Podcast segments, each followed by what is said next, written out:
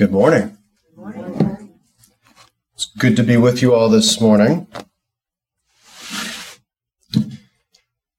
Not long ago, I was speaking with someone, and this person was deeply troubled about the idea of hell.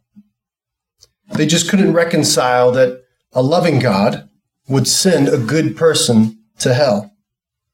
I did my best to answer his questions, but after our conversation, it dawned on me his problem was he viewed people as essentially being good, and he didn't understand the true nature of God. We all know people who fall into this category and may very well have had similar conversations.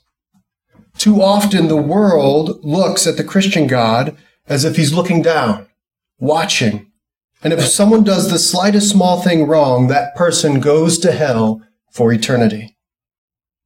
A lot of people think the Christian view of God means he's just a cruel and mean God. The worldview is there really are a few people that are bad, like Hitler out there. But the rest of us are essentially good. So it seems like total overkill to send somebody to hell.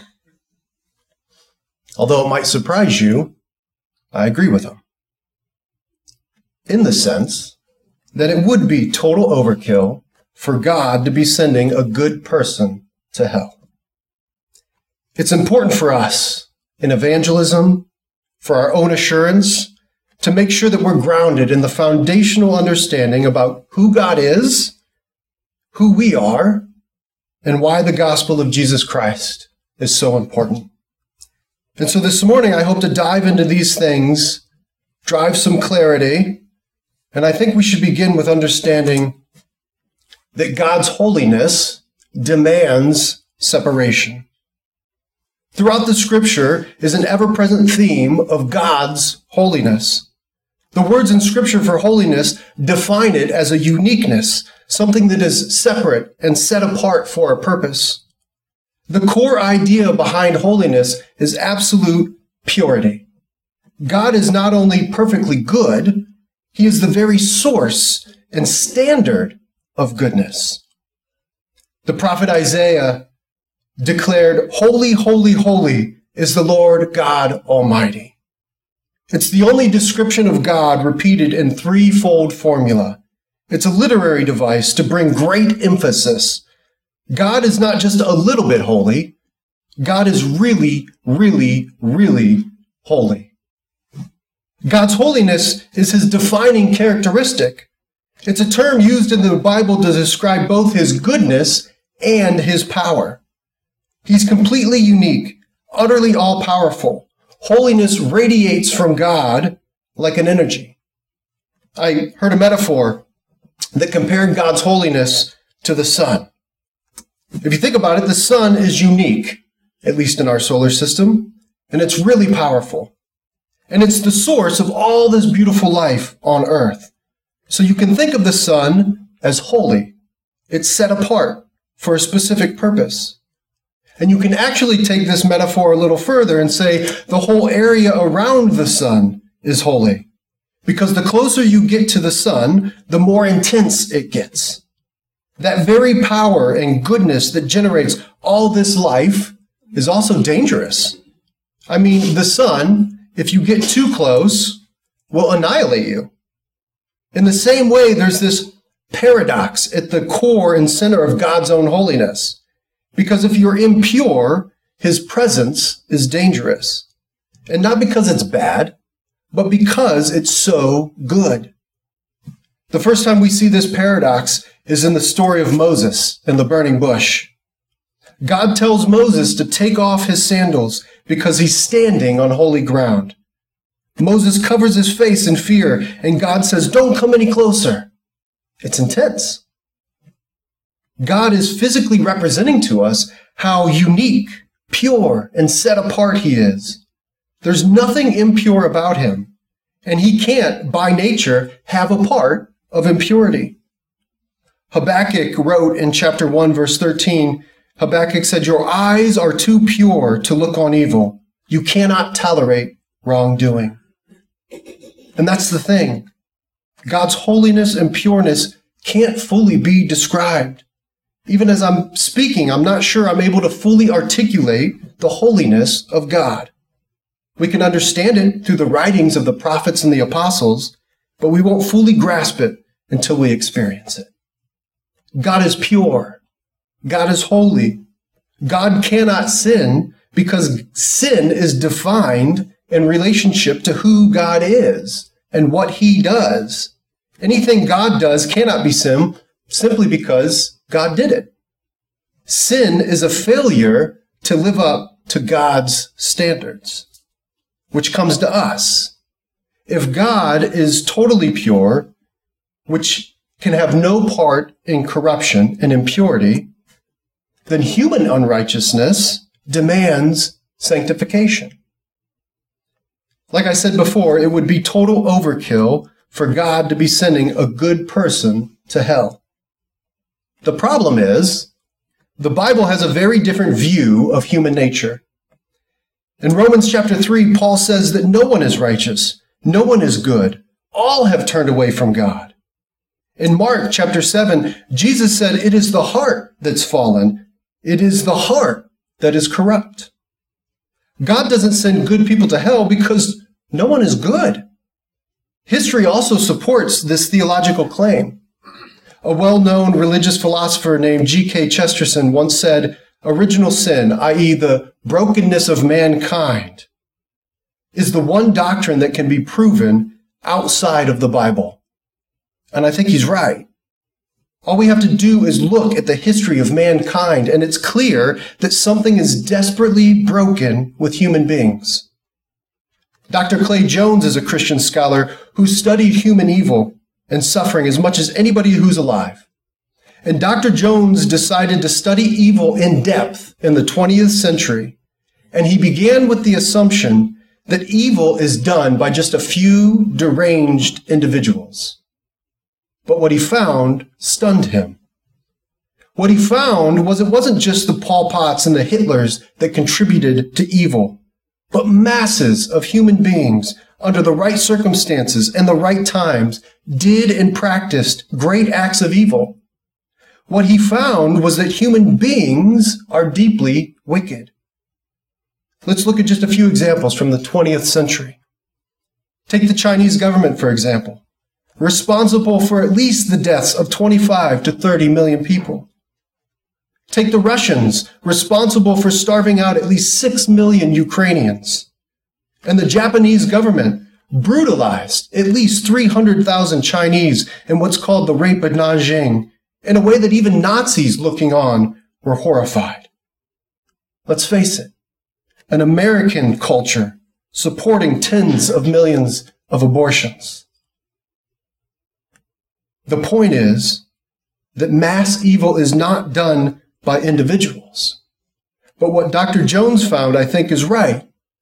Human beings are desperately corrupt and deeply fallen. In Romans chapter 7 verse 18, Paul wrote, For I know that nothing good dwells within me, that is in my flesh.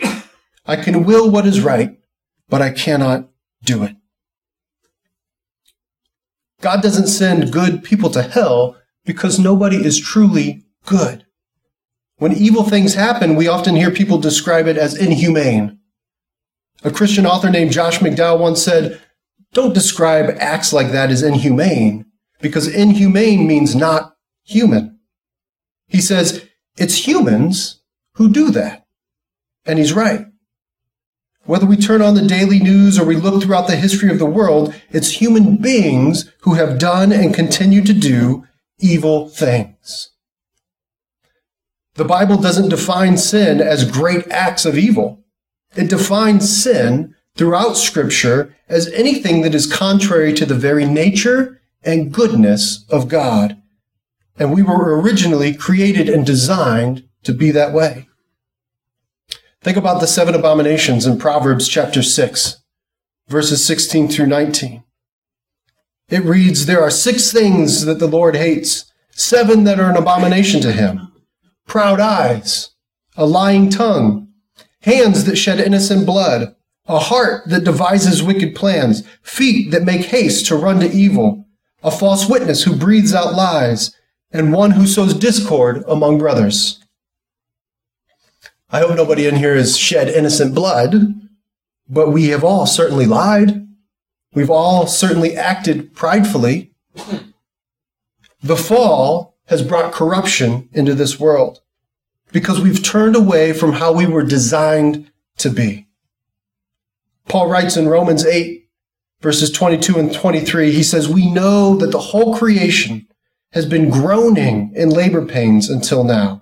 And not only the creation, but we ourselves, who have the, been the first fruits of the Spirit, groan inwardly while we wait for adoption, the redemption of our bodies. So if we understand the creator of all things is so holy and pure, he can have no part of unrighteousness, no part of sin or corruption. And we as humans, all of us, have in some way, great or small, acted in an unholy way. Then I contend that salvation demands choice. So you might be thinking, okay, so nobody's truly good. But why would God send anybody to hell? Part of the answer to that is that God doesn't send people to hell. If C.S. Lewis was right in his classic book, The Great Divorce, God doesn't send people to hell, people choose it. In fact, towards the end of that book, he famously says this There are two kinds of people in the end those who say to God, Thy will be done, and those to whom God says, in the end, Thy will be done all who are in hell choose it.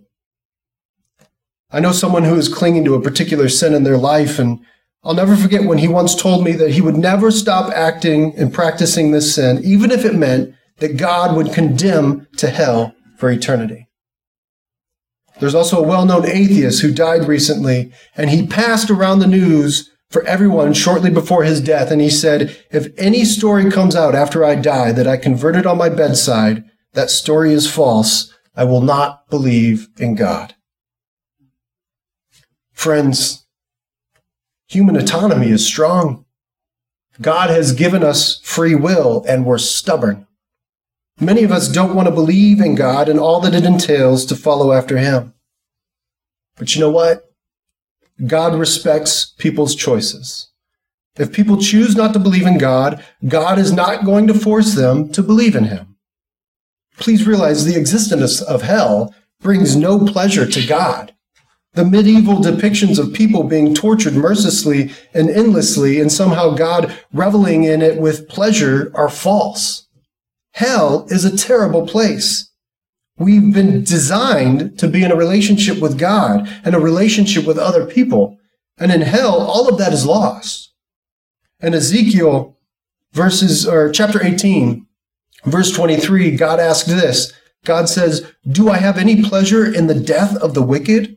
Would I not rather that they turn from their wicked ways and live?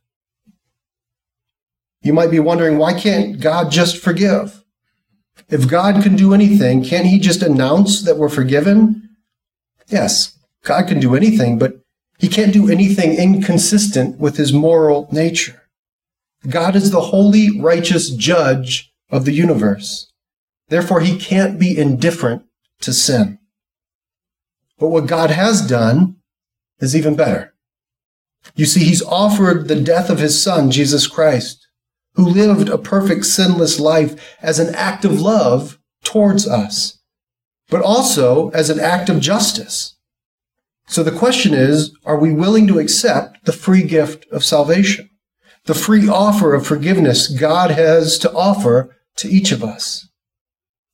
Many Christians who turn atheists, who left the faith, if you probe their theology, it makes you wonder if they ever understood the gospel in the first place.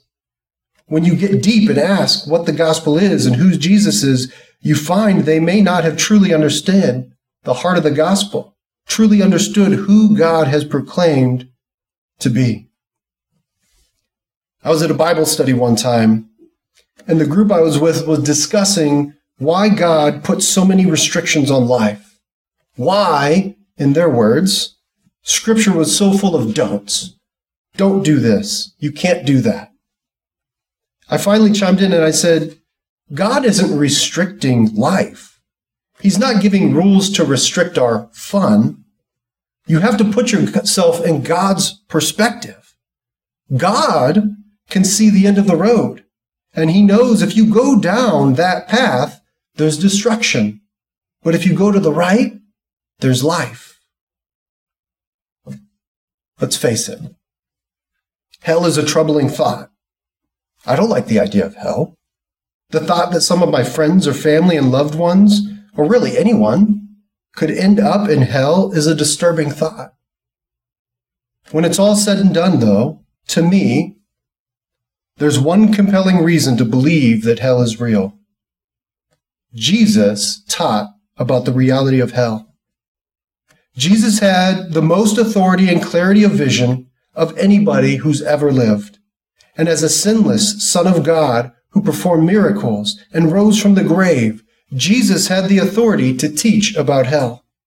If Jesus was willing to talk about it and warn people lovingly about the possibility of hell, how could we do differently? So we have to make the choice. We have to choose to follow Jesus and enter into salvation through baptism. And we also have to choose to daily make the choice to walk in Jesus Christ, to continue to struggle in repentance, to glorify God, live in holiness, and live the life He designed for us. And so this morning, I leave you with those things. And I offer you the choice to make. If you have one to make, I invite you to come forward as we stand and as we sing.